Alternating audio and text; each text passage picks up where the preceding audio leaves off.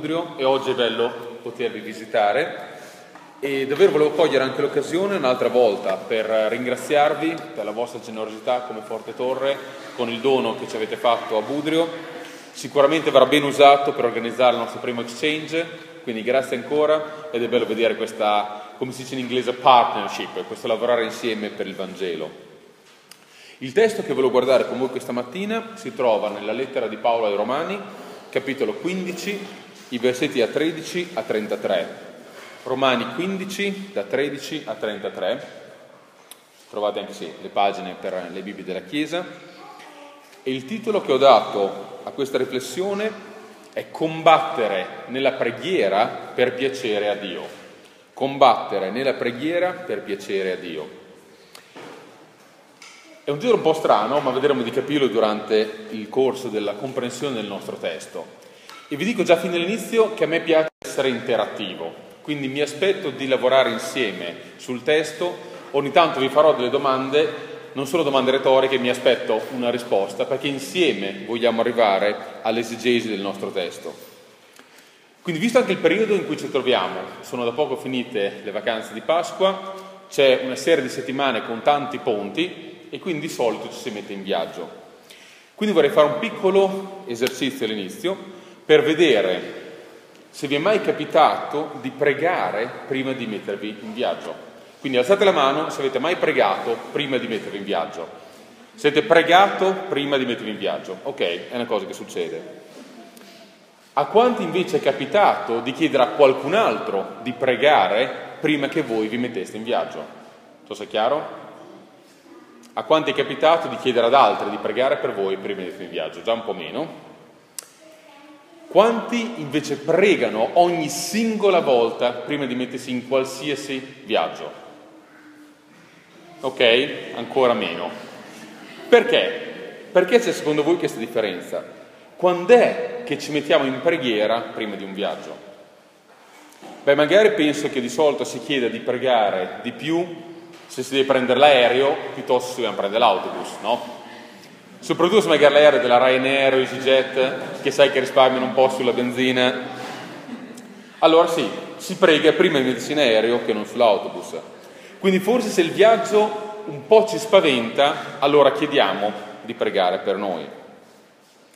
E sicuramente se sappiamo, siamo certi che il viaggio che stiamo per intraprendere avrà tanti pericoli davanti, quindi a me capita di chiedere a Jenny di pregare per me quando metto in viaggio, se so che devo viaggiare di sera, se è inverno, la strada è ghiacciata e c'è anche la nebbia. Ecco allora, in quei casi lì sicuramente chiediamo di pregare per noi.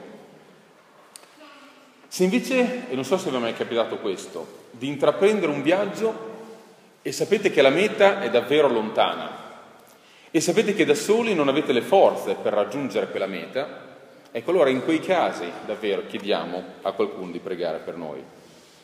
E quindi questa mattina appunto vorrei guardare il nostro testo una delle volte in cui Paolo ha chiesto di pregare per sé. Nelle lettere di Paolo vediamo che tante volte lui ha pregato per le chiese e diverse volte ha chiesto di pregare per se stesso. Ed è interessante che Paolo ha chiesto appunto di pregare proprio in vista di un viaggio a più tappe. Quindi andiamo a guardare Romani capitolo 15, versetti da 13 a 33. Versetto 13.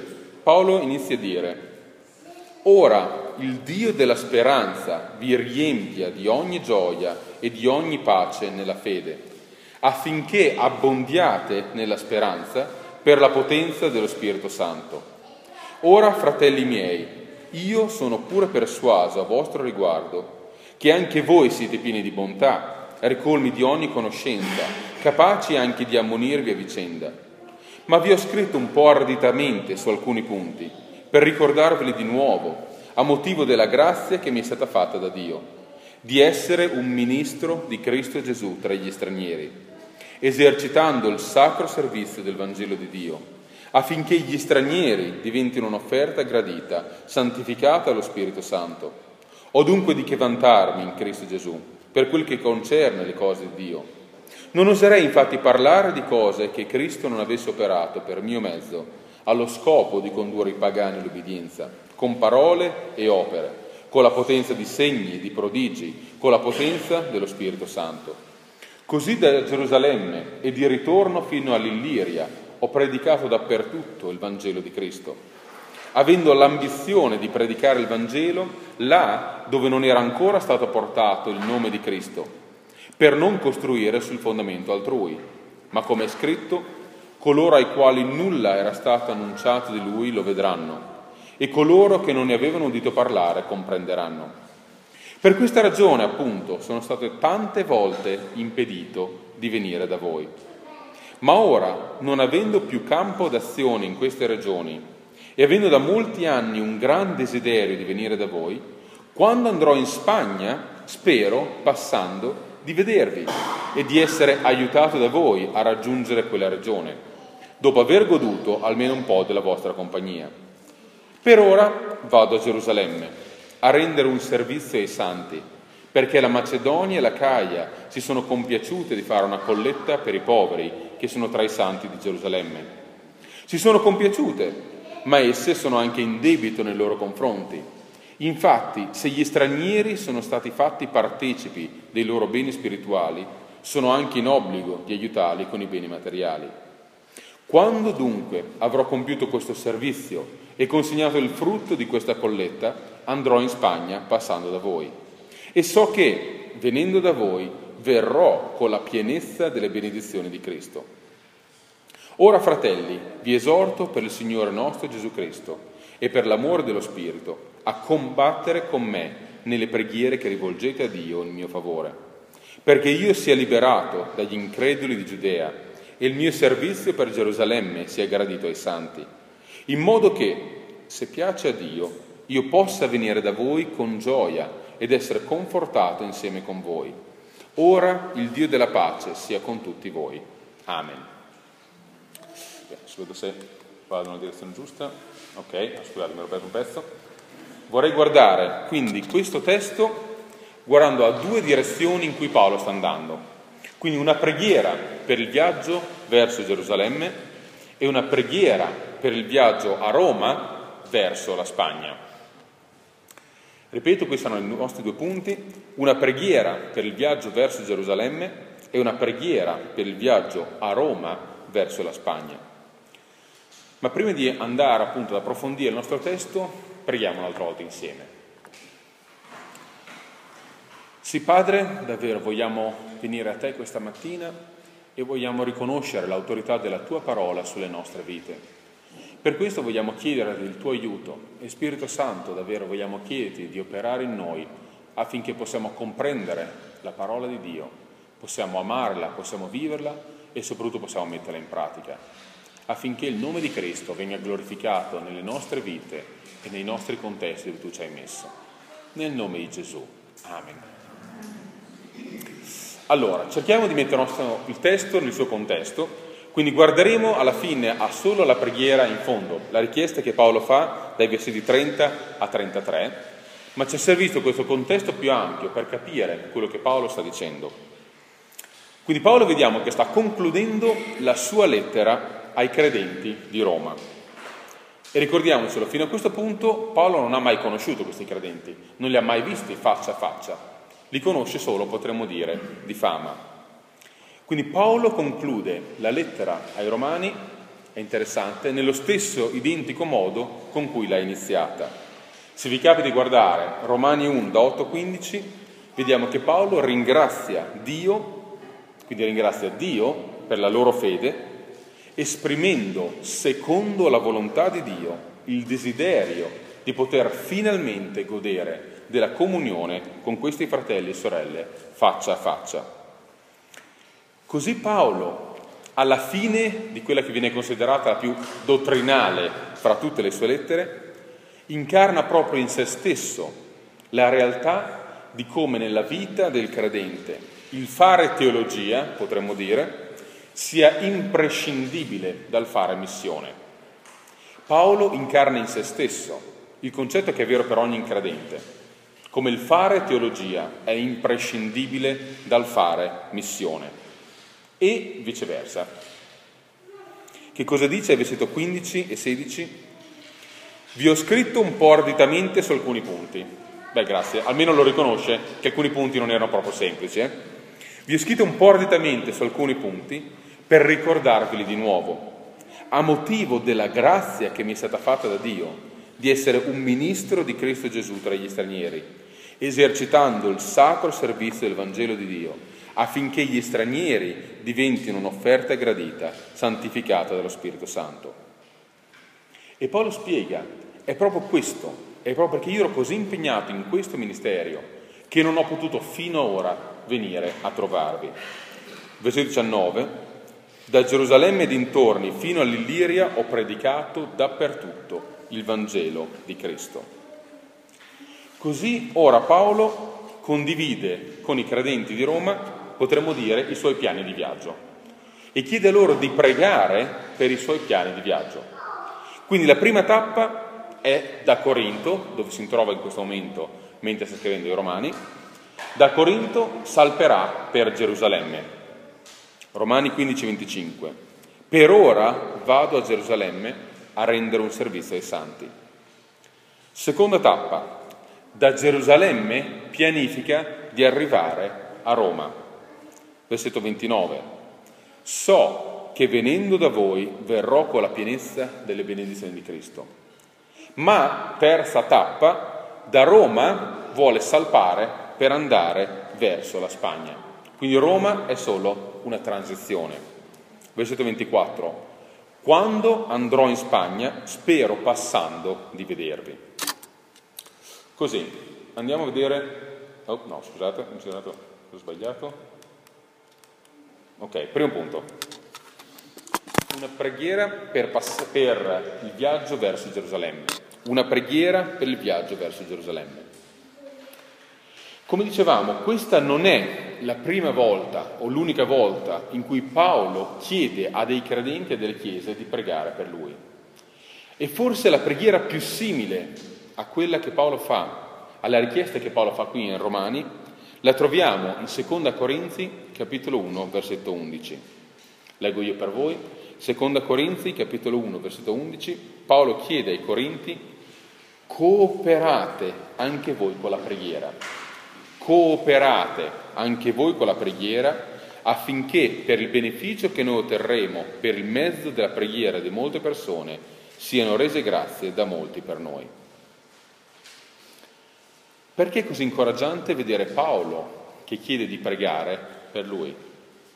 Intanto perché noi tante volte rischiamo di idolatrare un po' l'Apostolo Paolo, lo vediamo con la A maiuscola e la P maiuscola, mentre Paolo riconosce perfettamente tutta la sua debolezza.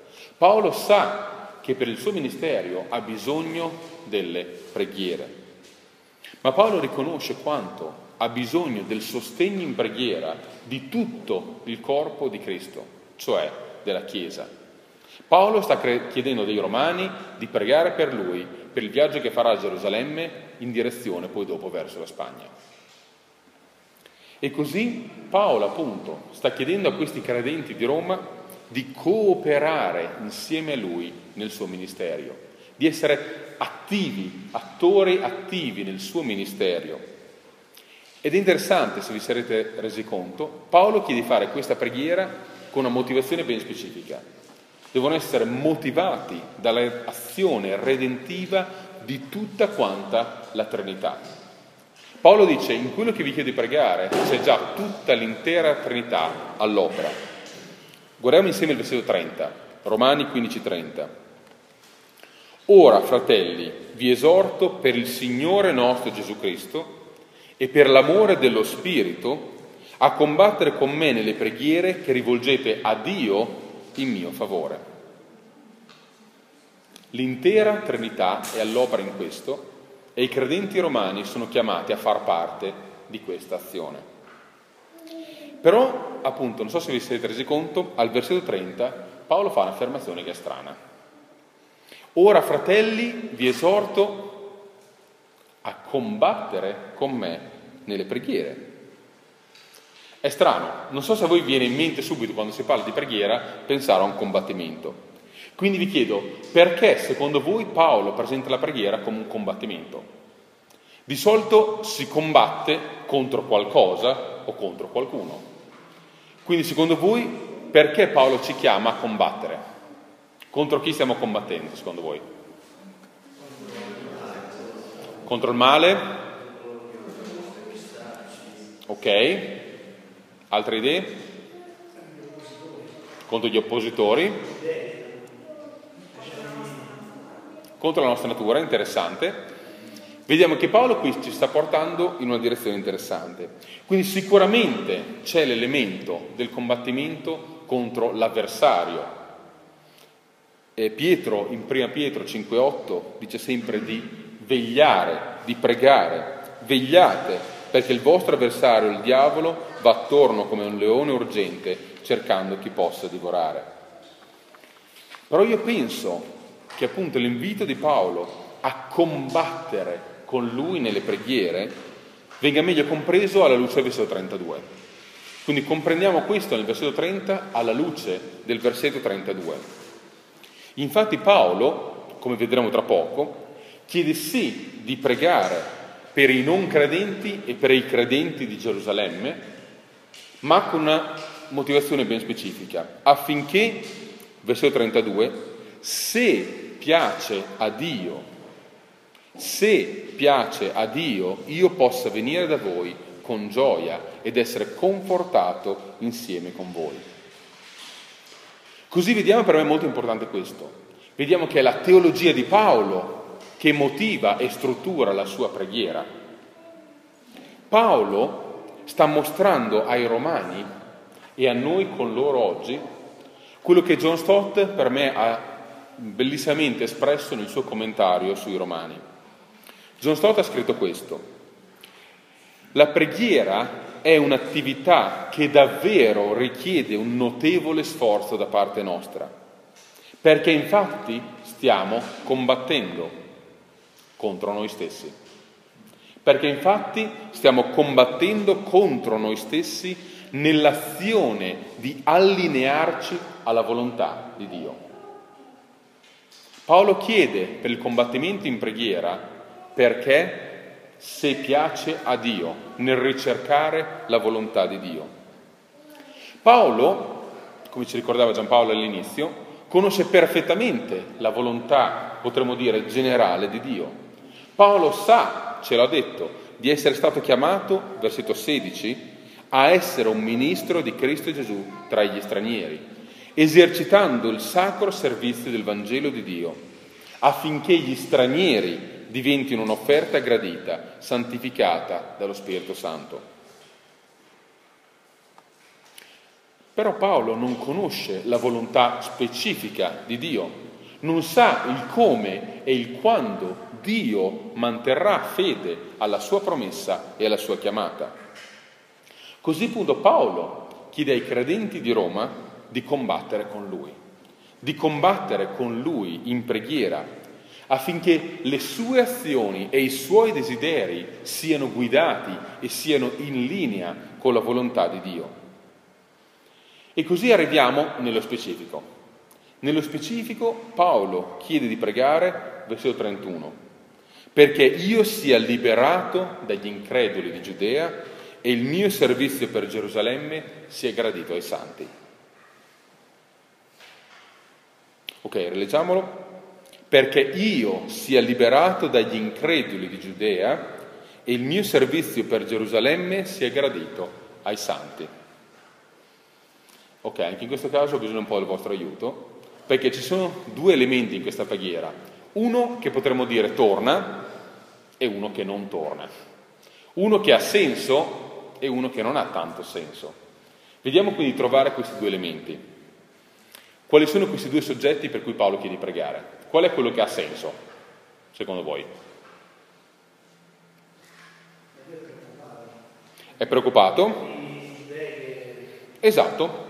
Quindi è normale, è giusto. Capiamo che Paolo chieda di pregare perché sia liberato dagli increduli di Giudea. Quindi questo ha senso, come diremmo, torna. Comprendiamo benissimo il perché Paolo chiede di pregare affinché il suo servizio non venga ostacolato dagli increduli di Giudea. In questo caso non so se qualcuno di voi ce l'ha portata in mano, però la Bibbia della vecchia, diciamo, Diodati, esprime bene il senso originale della parola greca che Paolo sta usando. Infatti la vecchia Diodati dice, a ciò che, verso 31, a ciò che, che è un po' antico però lo capiamo, io sia liberato da ribelli che sono nella Giudea. Paolo non li chiama increduli, li chiama ribelli. Paolo sa che sta andando incontro non a dei giudei che semplicemente diremo oggi non credono, non credono che Cristo sia il figlio di Dio che è morto sulla croce al posto nostro per pagare il prezzo per i nostri peccati. No, Paolo sa che sta andando incontro a dei ribelli che in ogni luogo in cui lui ha predicato si sono opposti violentemente al Vangelo. Ok, e questo quindi ci torna. La seconda parte però torna molto meno. Proviamo a riguardare il versetto 31. Perché mai dei credenti giudei non dovrebbero gradire il dono che Paolo sta portando? Perché Paolo deve chiedere di combattere con lui in preghiera affinché dei gradenti siano grati di un dono che gli arriva. Non ha tanto senso. È ovvio che se qualcuno ti porta un dono, tu sei grato. Allora perché Paolo deve chiedere di combattere con lui nella preghiera affinché i credenti di Gerusalemme siano grati del dono che gli sta arrivando? Ci arriviamo, la direzione infatti è proprio questa. Che cosa dice? Versetto 25. Vado a Gerusalemme a rendere un servizio ai santi, perché la Macedonia e la Caia si sono compiaciute di fare una colletta per i poveri che sono tra i santi di Gerusalemme. Paolo ha ben compreso qual è la posta in gioco. La posta in gioco che c'è dietro l'accoglimento di questo dono. Infatti non si tratta solo del fatto che alcuni sono meno bravi degli altri a ricevere aiuto. Ci sono, è vero, alcune persone che fanno davvero fatica a ricevere aiuto, soprattutto se questo aiuto, come diceva Emiliano, arriva da persone che loro addirittura considerano inferiori. Ma c'è molto più di questo. Il significato dietro l'accettazione di questa colletta non era solo geografico, dalla Grecia verso la Giudea. Non era neanche sociale da dei ricchi verso dei poveri, non era nemmeno etnico da dei gentili verso dei giudei, ma era essenzialmente religioso, da dei pagani liberati verso dei conservatori tradizionalisti, diremmo oggi. Ma soprattutto Paolo comprende, è teologico, da dei beneficiari verso i benefattori, da dei beneficiari verso dei benefattori. Lo ha detto al versetto 27. Le chiese della Macedonia e della Caia, versetto 27, si sono compiaciute, ma esse sono anche in debito nei loro confronti. Infatti, se gli stranieri sono stati fatti partecipi dei loro beni spirituali, sono anche in obbligo di aiutarli con i beni materiali. E anche qui, se vogliamo capire bene, dobbiamo guardare un attimino il significato più profondo di questo verso. Perché nell'originale greco del versetto 26, quello che in italiano viene tradotto come colletta o contribuzione, nell'originale è coinonia. Coinonia, da cui il nostro italiano comunione. Quindi quando noi leggiamo colletta, Paolo sta parlando di comunione, coinonia. E quindi dietro l'accettazione di questo dono di comunione non c'è niente meno che la comprensione dell'unità in Cristo. Quello che Paolo dirà in Galati 3:28. Non c'è qui né giudeo né greco, non c'è né schiavo né libero, né maschio né femmina, perché tutti siete uno in Cristo. Questo è quello che c'è dietro la portata di questo atto. Quindi allora capiamo bene perché Paolo chiede di intercedere in preghiera per questo elemento così vitale. Quindi riassumiamo velocemente quello che abbiamo visto in questo primo punto. Abbiamo visto che Paolo esorta i credenti romani, e noi con loro oggi, non scordiamocelo, a cooperare in preghiera perché motivati dall'azione redentiva dell'intera Trinità, Padre, Figlio e Spirito Santo. Paolo ci ha anche mostrato quanto la preghiera sia un vero e proprio combattimento contro noi stessi, nell'azione di ricercare e di affidarci alla volontà di Dio. E infine questa richiesta di preghiera per il viaggio verso Gerusalemme in realtà ha come fine quello di motivare anche noi alla preghiera per l'unità del corpo di Cristo. Paolo davvero sta chiedendo di pregare per l'unità del corpo di Cristo, per l'unità della Chiesa nell'adempimento al grande mandato missionale di Gesù. Andiamo quindi al nostro secondo punto. No, vado sempre quello sbagliato. Vado sempre indietro, ci arrivo, eh? No, ok, non so cosa sto facendo. Ok, comunque questo qua sotto, l'abbiamo visto? Ok, questo. Poi dopo magari Alessandro ci pensi tu a mettere a posto il PowerPoint. Una preghiera per il viaggio a Roma verso la Spagna. Una preghiera per il viaggio a Roma verso la Spagna. Rileggiamo quindi i versetti da 30 a 32. Ora, fratelli, vi esorto per il Signore nostro Gesù Cristo e per l'amore dello Spirito a combattere con me nelle preghiere che rivolgete a Dio in mio favore, perché io sia liberato dagli increduli di Giudea e il mio servizio per Gerusalemme sia gradito ai santi, in modo che, se piace a Dio, io possa venire da voi con gioia ed essere confortato insieme con voi. Quindi vediamo che appunto Paolo chiede di pregare affinché possa arrivare dai romani con gioia ed essere confortato insieme con loro. Paolo chiede di pregare affinché questa gioia e questo conforto reciproco possa essere goduta come frutto, come frutto della comunione che in Cristo lega l'intero popolo di Dio. Infatti se noi guardiamo i versetti appena precedenti, 28 e 29, Paolo dice appunto questo. Quando dunque avrò compiuto questo servizio e consegnato il frutto di questa comunione, di questa coinonia, andrò in Spagna passando da voi e so che venendo da voi verrò con la pienezza delle benedizioni di Cristo. Paolo è certo del risultato finale. Paolo dice io so che venendo da voi verrò con la pienezza delle benedizioni di Cristo. Paolo è certo che questo sarà il risultato finale, ma questo non cambia assolutamente il fatto che i romani devono combattere assieme a lui in preghiera. Quindi Paolo sa, il risultato è certo, ma voi dovete combattere con me in preghiera affinché in Cristo Dio edifichi la sua Chiesa chiamando da ogni nazione il suo popolo. E così, ancora una volta, appunto, continuiamo a vedere com'è la teologia dell'Apostolo Paolo che guida la sua comprensione di che cos'è la preghiera e di che cos'è la Chiesa. Riguardiamo quindi i versetti ancora precedenti. Partiamo dal versetto 19. Paolo dice, così da Gerusalemme e dintorni fino all'Illiria ho predicato dappertutto il Vangelo di Cristo, avendo l'ambizione di predicare il Vangelo là dove non era ancora stato portato il nome di Cristo, per non costruire sul fondamento altrui.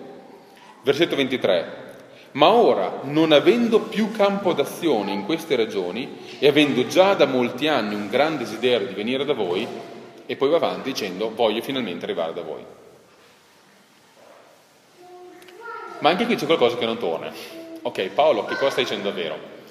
Al versetto 23 dici non ho più campo d'azione in queste regioni. Come faceva Paolo ad affermare che in tutte queste regioni, da Gerusalemme fino all'Illiria, non c'era più campo d'azione? C'è qualcosa che non torna. Come fa Paolo a dire che ha predicato dappertutto il Vangelo di Cristo e non ha nessun altro campo d'azione qui. Ok, ottimo. Matteo sa già la risposta.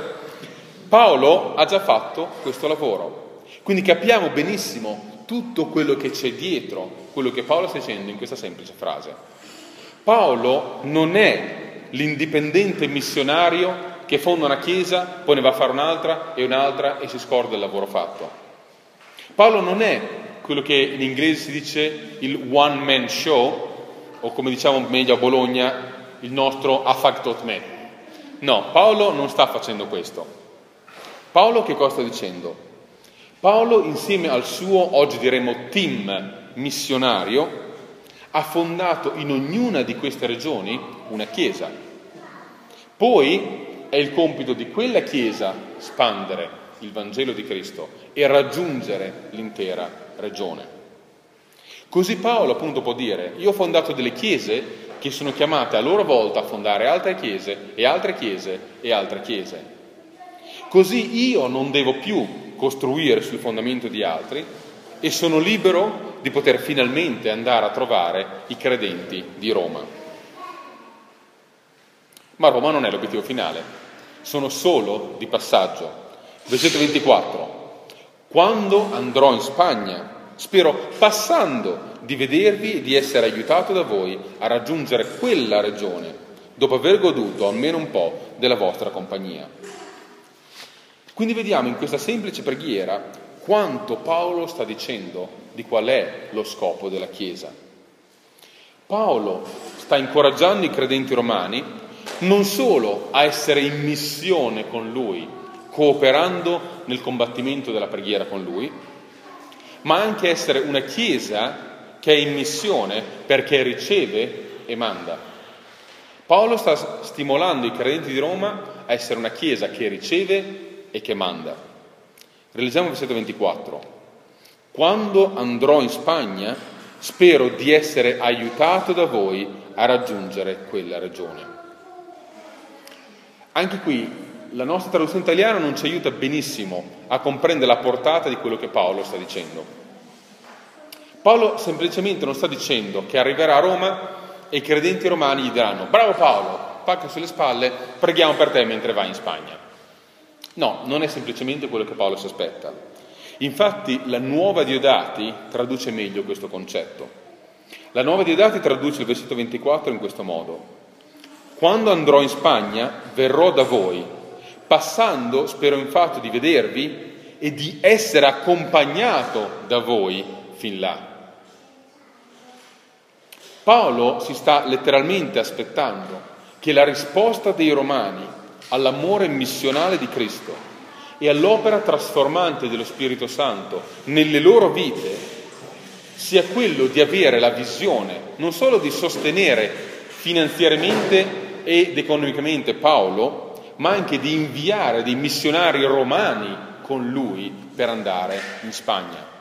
Questo è l'obiettivo che Paolo sta dando alla Chiesa.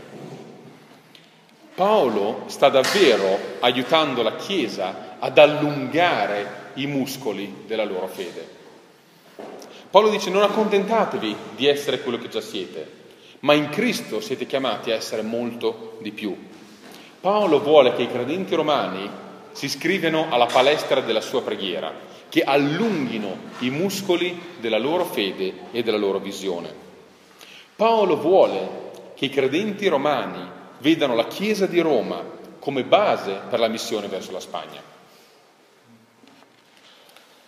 Ebbene, in questo dobbiamo sì riflettere anche noi sul modo in cui noi preghiamo, sul modo in cui noi veniamo stimolati dalla parola di Dio per continuare a vedere nuovi obiettivi, nuove direzioni, il posto dove Dio ci sta chiamando. Qual è la Spagna della Chiesa di Forte Torre? Qual è la base missionaria che Dio sta chiamando questa Chiesa, la nostra Chiesa, le nostre Chiese per vedere oltre. E così vediamo che Paolo appunto chiede aiuto ai romani di combattere con lui in preghiera per ricercare attivamente la volontà del Dio sovrano. Paolo dice al versetto 32 se piace a Dio. E quindi qui Paolo, riassumendo, ci mostra che lo scopo della preghiera non è quello di piegare la volontà di Dio per rispondere ai nostri bisogni e alle nostre visioni, bensì quello che sia la nostra volontà a essere modellata nel ricercare la volontà di Dio. Ripeto, Paolo qui ci mostra come lo scopo della preghiera non è quello di piegare la volontà di Dio per rispondere ai nostri bisogni e alle nostre visioni, bensì che sia la nostra volontà a essere modellata nel ricercare quella di Dio. Così potremmo dire che ogni nostra preghiera non dovrebbe essere altro che una variazione sul tema della preghiera che ci ha insegnato Cristo. Leggo io per voi, ma la conosciamo benissimo, Matteo 6, 9, 10. Gesù dice, Padre nostro che sei nei cieli, sia santificato il tuo nome, venga il tuo regno, sia fatta la tua volontà come in cielo, anche in terra. Riassumiamo quindi quello che abbiamo visto in questo secondo e ultimo punto. Paolo incoraggia i credenti romani a essere in missione con lui nel loro combattimento in preghiera, per essere una Chiesa in missione che riceve e che manda, una Chiesa che riceve e una Chiesa che manda. La visione missionale di Paolo è quella di fondare chiese che non siano sterili, delle chiese che si moltiplicano, delle chiese che a loro volta fondano chiese, che a loro volta fondano chiese, così all'infinito. E così vediamo anche, infine, che questa richiesta di preghiera di Paolo per il viaggio a Roma verso la Spagna ha come fine, in realtà, quello di assicurarci la presenza di Cristo e la potenza dello Spirito Santo. Questo è il grande mandato che Cristo ha affidato. Ed ecco, io sono con voi fino alla fine dell'età presente. Cristo è la fonte e il sostegno di ogni mandato missionale. E così abbiamo visto alla fine che Paolo per Cristo sognava di andare in Spagna. Qual è il tuo sogno per Cristo? Qual è il sogno per Cristo della Chiesa Forte Torre, della Chiesa a delle nostre chiese? In conclusione, Ok, che cosa ci portiamo a casa alla fine di tutto questo? E quindi ancora una volta vi chiedo di fare l'ultimo sforzo per aiutarmi e cerchiamo di ricapitolare assieme quali sono i soggetti per cui Paolo chiede ai Romani di combattere con lui nelle preghiere che rivolgono a Dio in suo favore. Sono essenzialmente tre soggetti. Riguardiamo i versetti 31 in poi. Quali sono questi soggetti? Primo, No, che, guardiamo il testo 31, teniamo sott'occhio apro il testo. Chiede di essere esatto. Primo punto, che io sia liberato dai ribelli, ricordiamoci il senso della Giudea. Secondo, quello che ci sembrava strano e strano non è. Esatto, ottimo, che la comunione dei credenti gentili verso i credenti di Gerusalemme sia accettata. Terzo e ultimo punto, l'abbiamo visto adesso alla fine, Esatto. Paolo chiede che possa venire ai credenti romani con gioia per essere mandato da loro per raggiungere la Spagna. Riassumiamo quindi tre richieste. Che sia liberato dai ribelli della Giudea. Secondo, che la comunione dei credenti gentili verso i credenti di Gerusalemme sia accettata. Terzo, che possa venire ai romani con gioia per essere mandato da loro per raggiungere la Spagna. Ok, domanda adesso ancora un po' più difficile. Chi mi sa dire quali di queste preghiere sono state esaudite nel modo in cui Paolo si aspettava? La prima, che io sia liberato dai ribelli di Giudea, secondo voi è stata esaudita oppure no? Ok, ci sono dei sì e dei no? La risposta è un no. Paolo non è stato liberato dai ribelli della Giudea. Anzi, Paolo viene arrestato su istigazione dei ribelli della Giudea. Lo troviamo in Atti, capitolo 21, versetto 27, fino al capitolo 26, versetto 32.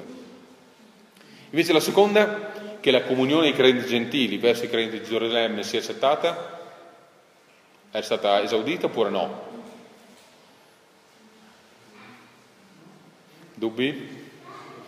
La risposta è un sì, perché noi vediamo che da questo momento in poi, quindi da quel momento fino ad oggi nella Chiesa, pur nelle cadute, la riscoperta e la comunione dell'essere in Cristo ha sempre superato le barriere e i pregiudizi. Noi vediamo nello sviluppo, soprattutto delle lettere di Paolo, come questo elemento è sempre stato, ha trionfato. Quindi la Chiesa è diventata una, non si è formata una Chiesa di gentili e una Chiesa di giudei, no, come abbiamo letto in Efesini, in Galati, scusate, sono diventati un corpo unico. L'unità di Cristo è ancora oggi un elemento che noi viviamo. Quindi la risposta di Dio alla seconda richiesta di Paolo è stata un sì. Arriviamo alla terza, che possa venire ai Romani con gioia per essere mandato da loro per raggiungere la Spagna. Questa secondo voi come è stata risposta? Metà e metà, bravo Nazario. Potremmo dire che la risposta è stata un sì e un no allo stesso tempo. Paolo è arrivato a Roma ma non sicuramente come lui si aspettava. È arrivato dopo tre anni quale naufrago e quale prigioniero. Atti capitoli 27 e 28. E poi, almeno a quanto ne sappiamo, almeno a quanto Luca ci riporta, qui Paolo è rimasto senza mai raggiungere la Spagna. Che strano. Che effetto ci fa pensare che alcune delle preghiere di Paolo Addirittura quelle che noi potremmo chiamare le più missionarie che ci possono essere, hanno ricevuto come risposta un no.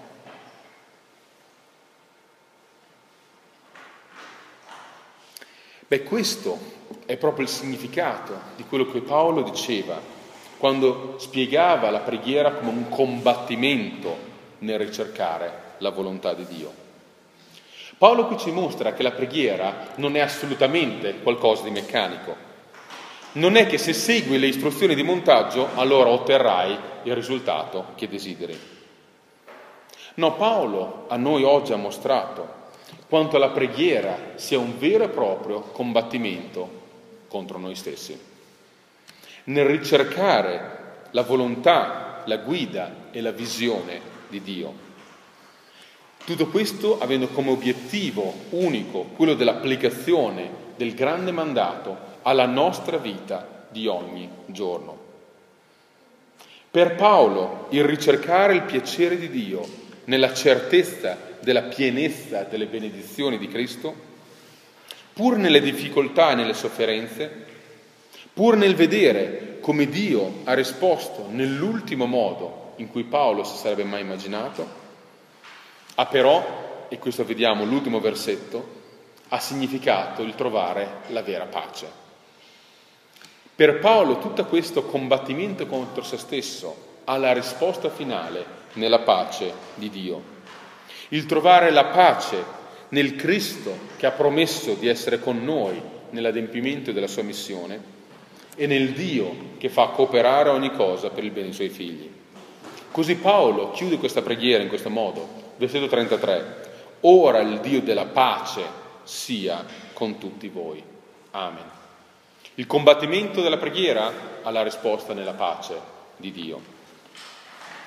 Quindi appunto adesso vorrei che potessimo chiudere insieme in preghiera. Preghiamo insieme.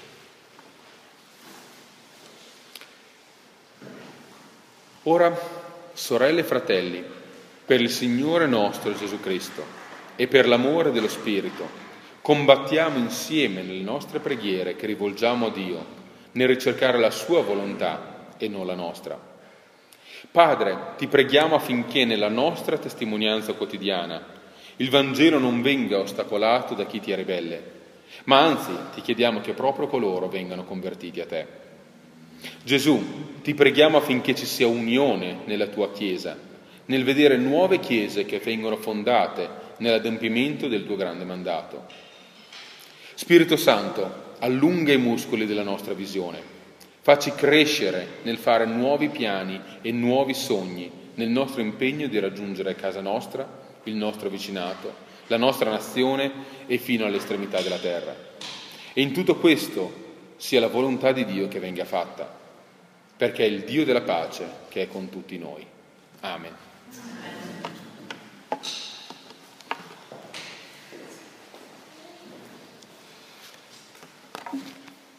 Piuttosto, di, piuttosto, che rispondere in preghiera a questo punto, um, vi chiederei semplicemente di uh, prendere un momento